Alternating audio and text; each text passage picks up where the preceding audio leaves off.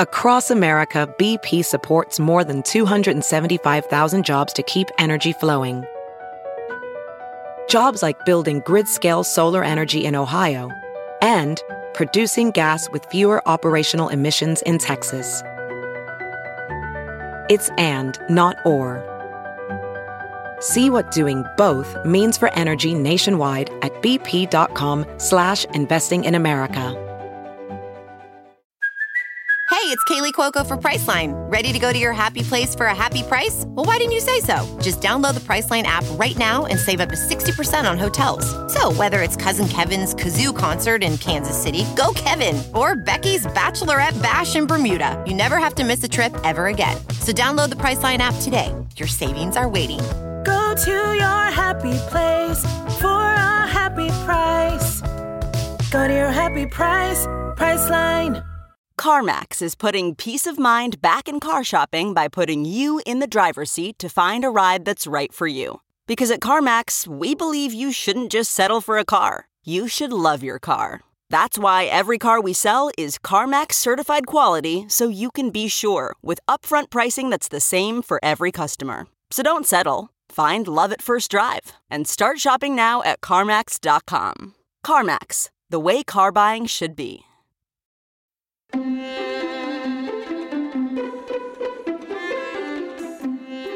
From the Jill Schwartz Memorial Library here in sultry Savannah, Georgia, this is Obscure Season 3 Wuthering Heights. I am your host, your friend, your ear lover, your literary mansplainer in chief, and Georgianologist Michael Ian Black, Southern Gentleman Esquire, greeting the new year. And uh, it seems apropos, does it not? It's our 52nd episode, 52 weeks in a year, and 2023 is now upon us. Well, my New Year's was quiet but uh, satisfactory. Didn't do a whole heck of a lot, haven't done a whole heck of a lot on New Year's Eve since probably my mid 20s. I am not a uh, party guy, never have been. In fact, the family and I, and I just mean my, me and my wife and my son, my daughter was not at this particular dinner. We were talking about such things over an evening meal and discussing how, for me and my son, and we uh, consider ourselves introverts.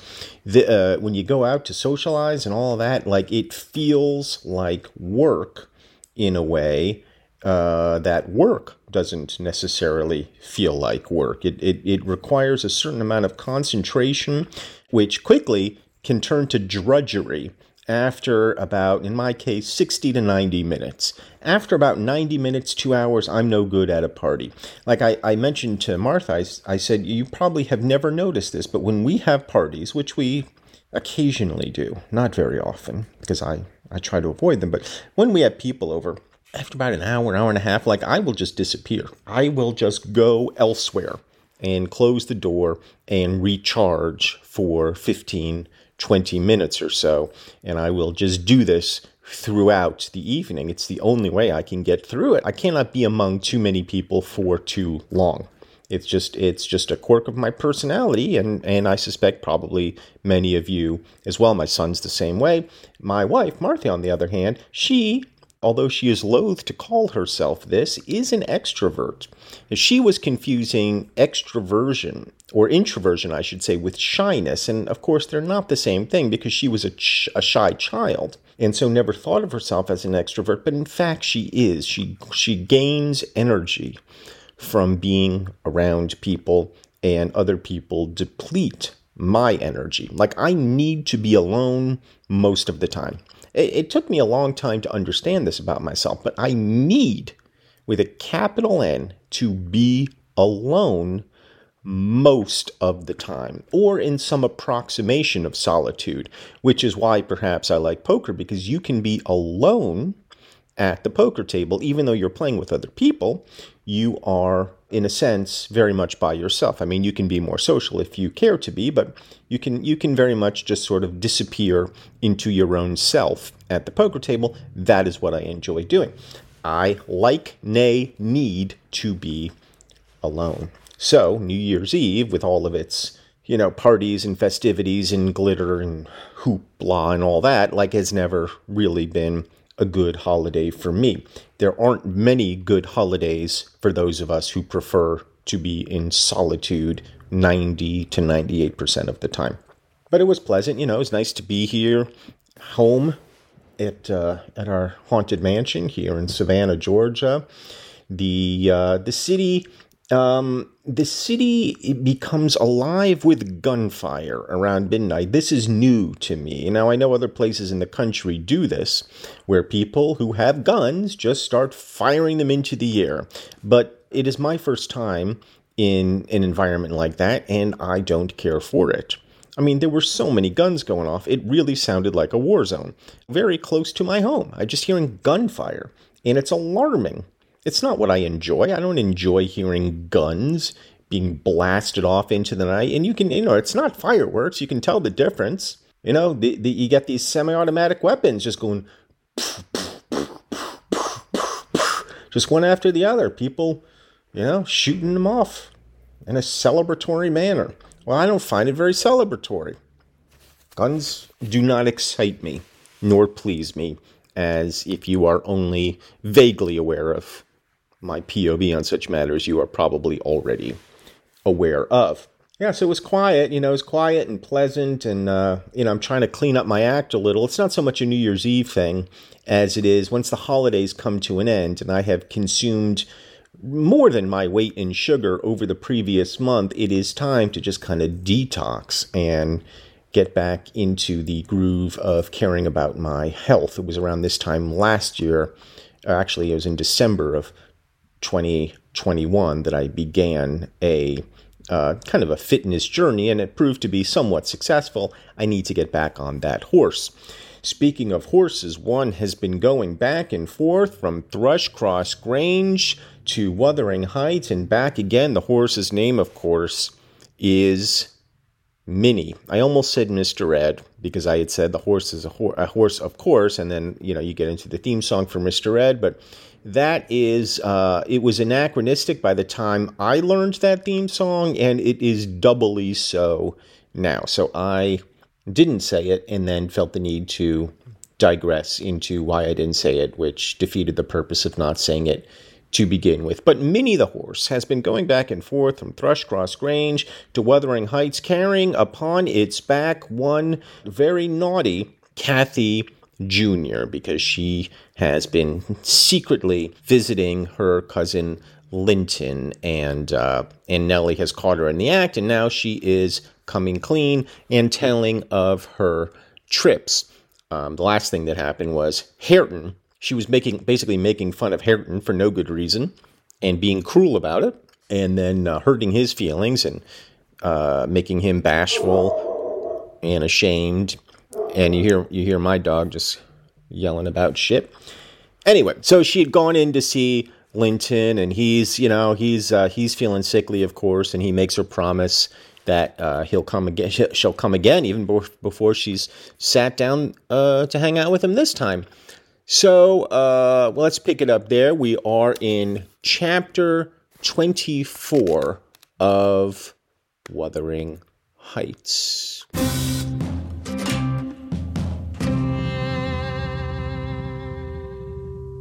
And uh, Linton has just said, I was sure you wouldn't break your word, and I'll make you promise again before you go. I knew now that I mustn't tease him as he was ill, and I spoke softly and put no questions and avoided irritating him in any way. I had brought some of my nicest books for him. He asked me to read a little of one, and I was about to comply when Earnshaw burst the door open, having gathered venom with reflection. He advanced direct to us, seized Linton by the arm, and swung him off the seat. Get to thy own room, he said, in a voice almost inarticulate with passion, and his face looked swelled and furious. Take her there if she comes to see thee. Thou shalt keep me out of this. Be gone with ye both. He swore at us and left Linton no time to answer, nearly throwing him into the kitchen.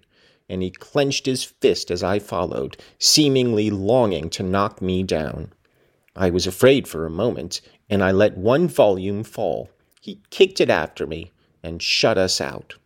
Well, yeah, because you were being so, um, and you know, excuse the word, but I'm gonna say it, cunty to him, making fun of him. He was so proud, he was able to spell out his name. And then you said, well, what about the figures? And he couldn't do it. And you laughed and called him a dunce. And you deserve everything that's coming to you, Kathy Jr. You're a terrible person. You know? You're just, you're just a lousy, you're certainly a lousy cousin because you're his cousin. And you, you know, you shouldn't treat people so poorly. They're, it's going to come back and bite you in the tuchus, and that's what happened. So now you're, uh, you, he's kicking his books after you, and he's being cruel, and he's throwing you out of the out of the living room and saying, "Go up to your room." And man, you know, it's terrible. I heard a malignant, crackly laugh by the fire, and turning, beheld that odious Joseph standing, rubbing his bony hands and quivering. I were sure he'd serve ye yet. He's a grand lad. He's getting to right spirit in him. He knows, eh, he knows as well as I do who should be to meister yonder. Ich, ich, ich. He mad you skift properly. Ich, ich, ich. And then, of course, we've got a footnote because it's, you know, who knows what, who knows what he's saying. He says, he was saying, I was sure he'd serve you out give you your just deserts. He's a grand lad. He has the right spirit in him. He knows. Yes, he knows as well as I do who should be the master yonder. He made you skip properly, and of course, he should be the master of the house. It was his father's property, you know?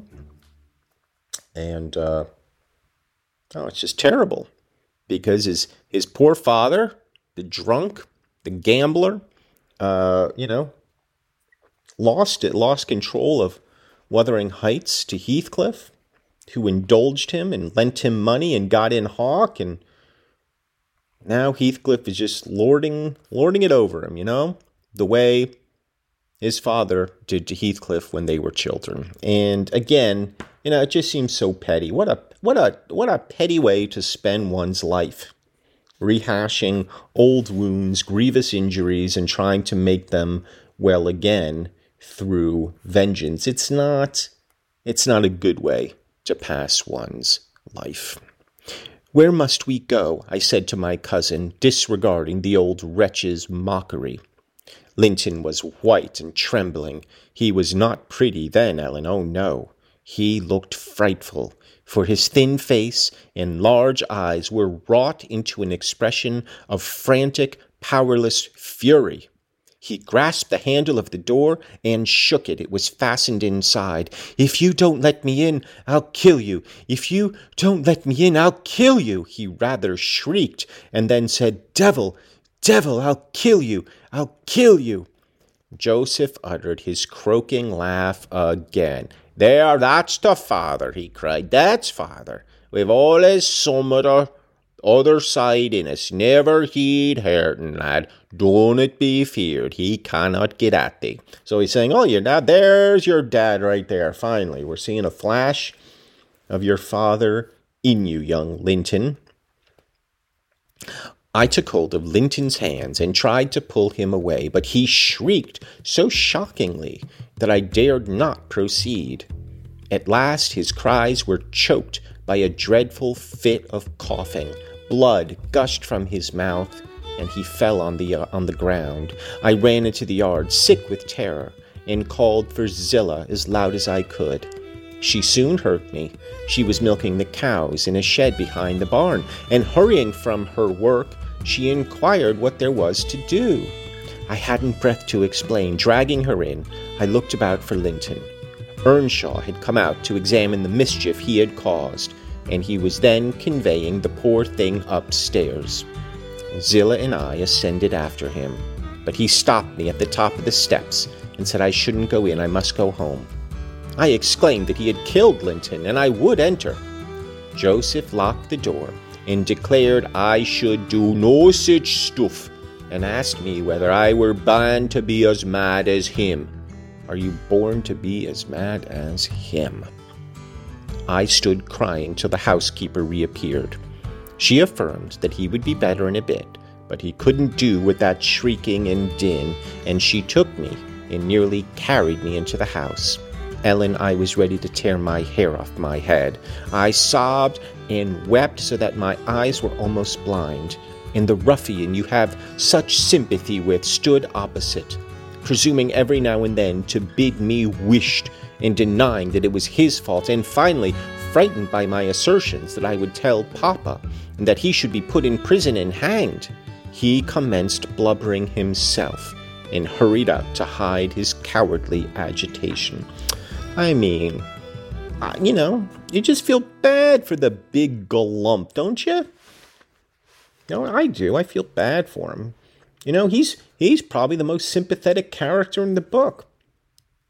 He's like, you know, he's like Harry Potter being kept under the stairs before he gets all magicy and stuff.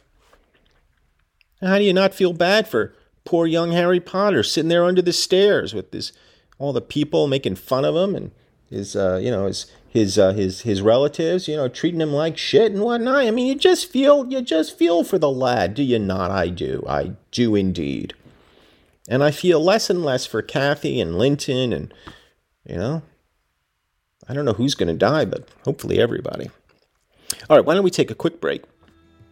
And uh, we'll pick it up again in a moment here on Obscure.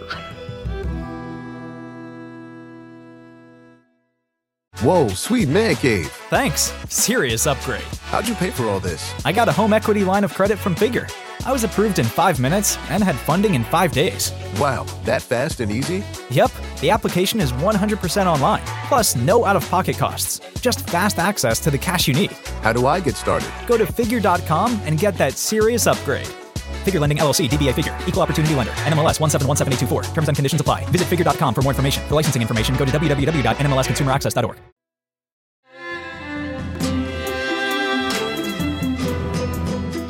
Back on Obscure, commenting yet again how terrible everybody in this story behaves, how misbegotten they all are, and how buried within each of them this is not something we've discussed, but let us call it what it is, is just tremendous hurt, tremendous festering vulnerability and pain. I mean, if we scoop away all of Heathcliff's excess and his malignancy and his vitriol, what are we left with? Just a little boy there on the streets by himself, wanting to find a home. But fuck that, because he sucks. I mean, you know, there's a thing. You can you can only play off the I'm a sad little boy thing for so long before it becomes uh, tedious and tiresome, and you can't let that be a crutch your whole life. And Heathcliff doesn't say it. I mean, Heathcliff's not out there talking about it. But, you know, it's obvious what's going on with him psychologically and it's just it's just it's just poison. I don't like it. I don't like it. And you know, he's he's pretty much disappeared from the book for a while, but of course like a specter he looms over everything because these are his machinations put into place. This is his these are his workings. The gears that are turning are being turned by him and it's terrible. Still, I was not rid of him when at length they compelled me to depart, and I had got some hundred yards off the premises. He suddenly issued from the shadow of the roadside and checked Minnie and took hold of me. Miss Catherine, I'm ill grieved, he began, but it's rather too bad. I gave him a cut with my whip, thinking perhaps he would murder me. He let go, thundering one of his horrid curses, and I galloped home more than half out of my senses. I didn't bid you good night that evening, and I didn't go to Wuthering Heights the next. I wished to exceedingly, but I was strangely excited and dreaded to hear that Linton was dead sometimes, and sometimes shuddered at the thought of encountering Hareton. On the third day, I took courage. At least I couldn't bear longer suspense, and stole off once more. I went at five o'clock and walked, fancying I might manage to creep into the house and up to Linton's room unobserved. However, the dogs gave notice of my approach. Zillah received me, and saying the lad was mending nicely, showed me into a small, tidy, carpeted apartment, where, to my inexpressible joy, I beheld Linton laid on a little sofa, reading one of my books. But he would neither speak to me nor look at me. Through a whole hour, Alan. He has such an unhappy temper. And what quite confounded me, when he did open his mouth, it was to utter the falsehood that I had occasioned the uproar, and Hareton was not to blame. Unable to reply, except passionately, I got up and walked from the room. He sent after me a faint, Catherine. He did not reckon on being answered so, but I wouldn't turn back, and the morrow was the second day on which I stayed at home, nearly determined to visit him no more. Well, that's a curious change of heart, isn't it? From old Linton. Blaming Catherine, not Hareton, for the contretemps. Well, that's a very strange, and I suppose we will learn what caused this about face um, but uh, for, the, for the moment, anyway, we have a bit of a mystery. A mystery. So now, just again, just to recount exactly what's happening, we've got Kathy Jr. telling the story to Ellen Dean, who's telling the story to Lockwood, who's telling the story to us. Again, all these stories nested within one another, a convention of the age, one which I am glad has died out. But it was so miserable going to bed and getting up and never hearing anything about him that my resolution, oh, be quiet, that my resolution melt, you, I, what did I just say? I said, be quiet. That my resolution melted into air before it was properly formed. It had appeared wrong to take the journey once. Now it seemed wrong to refrain. Michael came to ask if he must saddle Minnie. I said yes and considered myself doing a duty as she bore me over the hills. I was forced to pass the front windows to get to the court. It was no use trying to conceal my presence. Young master's in the house, said Zillah, as she saw me making for the parlor. I went in. Earnshaw was there also, but he quitted the room directly. Linton sat in the great armchair half asleep. Walking up to the fire, I began in a serious tone, partly meaning it to be true. As you don't like me, Linton, and as you think I come on purpose to hurt you, and pretend that I do so every time, this is our last meeting. Let us say good-bye, and tell Mr. Heathcliff that you have no wish to see me, and that he mustn't invent any more falsehoods on the subject. Well, she told him, but of course, she doesn't mean it. I wish she would. You know, let's let's just call a spade a spade here the first half of the book, up through, let's say, Catherine Senior's death, is much more engaging than the second half. The this this generation of lovers is not nearly so compelling as the previous generation. Why that is, I don't know. Maybe because we feel the manipulation. Like Heathcliff and Catherine Senior's love, if you want to call it that, was born out of something primal, you know, primordial even. Uh, they are they they were spirits cleaved in half, practically. But here, you know, this Saved by the Bell, the new generation, it just feels like they're kind of going through the motions, does it not? It's a lot of it's a lot of uh, uh, fluff and and Sturm and Drang, and you know, there's there's teacups and tempests, but none of it seems to amount to much. They're playing at something without really fully being in it. One thing you, you, you can certainly say about Heathcliff, he was in it fully. He was, um, you know, immersed in his passions, as was Catherine Senior. But these these kids today, with their riding back and forth on Minnie, and they're they're yelling at each other, and they're fussing and fighting, and you know they're their their their little squabbles. It just doesn't seem to amount to a hill of beans, does it? Sit down and take your hat off, Catherine, he answered. You are so much happier than I am, you ought to be better. Papa talks enough of my defects and shows enough scorn of me to make it natural I should doubt myself. I doubt whether I am not altogether as worthless as he calls me frequently, and then I feel so cross and bitter I hate everybody. I am worthless, and bad in temper, and bad in spirit, almost always, and if you choose, you may say goodbye.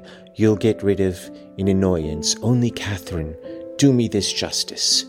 Believe that if I might be as sweet and as kind and as good as you are, I would be, as willingly and more so, than as happy and as healthy, and believe that your kindness has made me love you deeper than if I deserved your love.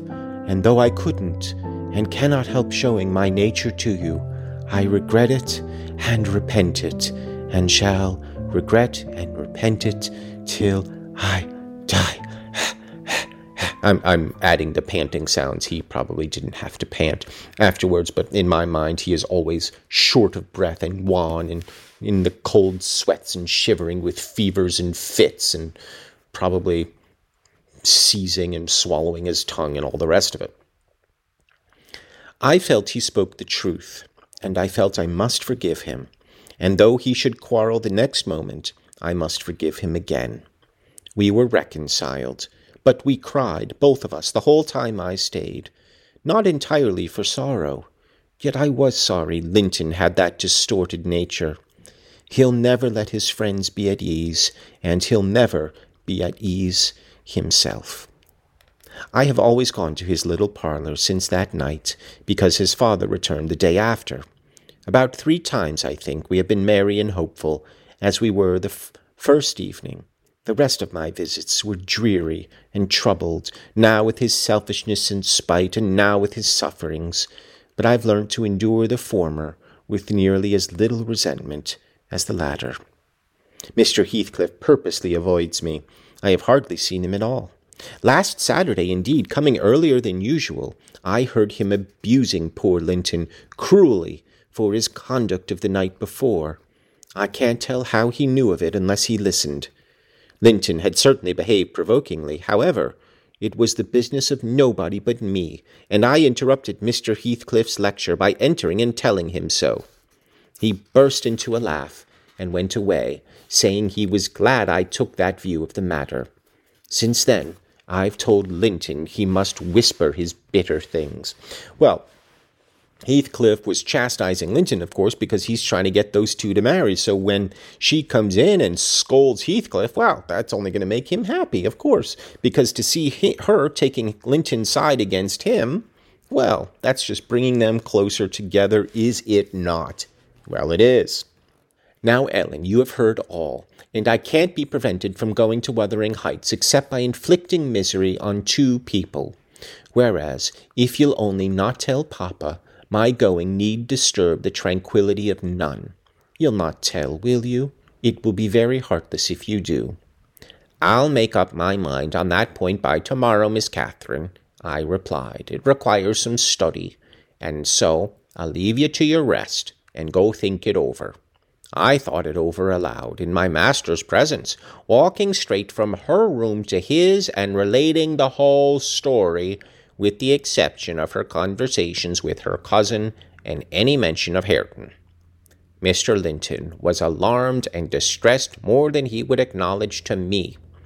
In the morning, Catherine learnt my betrayal of her confidence, and she learnt also that her secret visits were to end. In vain she wept and writhed against the interdict, and implored her father to have pity on Linton. All she got to comfort her was a promise that he would write and give him leave to come to the Grange when he pleased, but explaining that he must no longer expect to see Catherine at Wuthering Heights.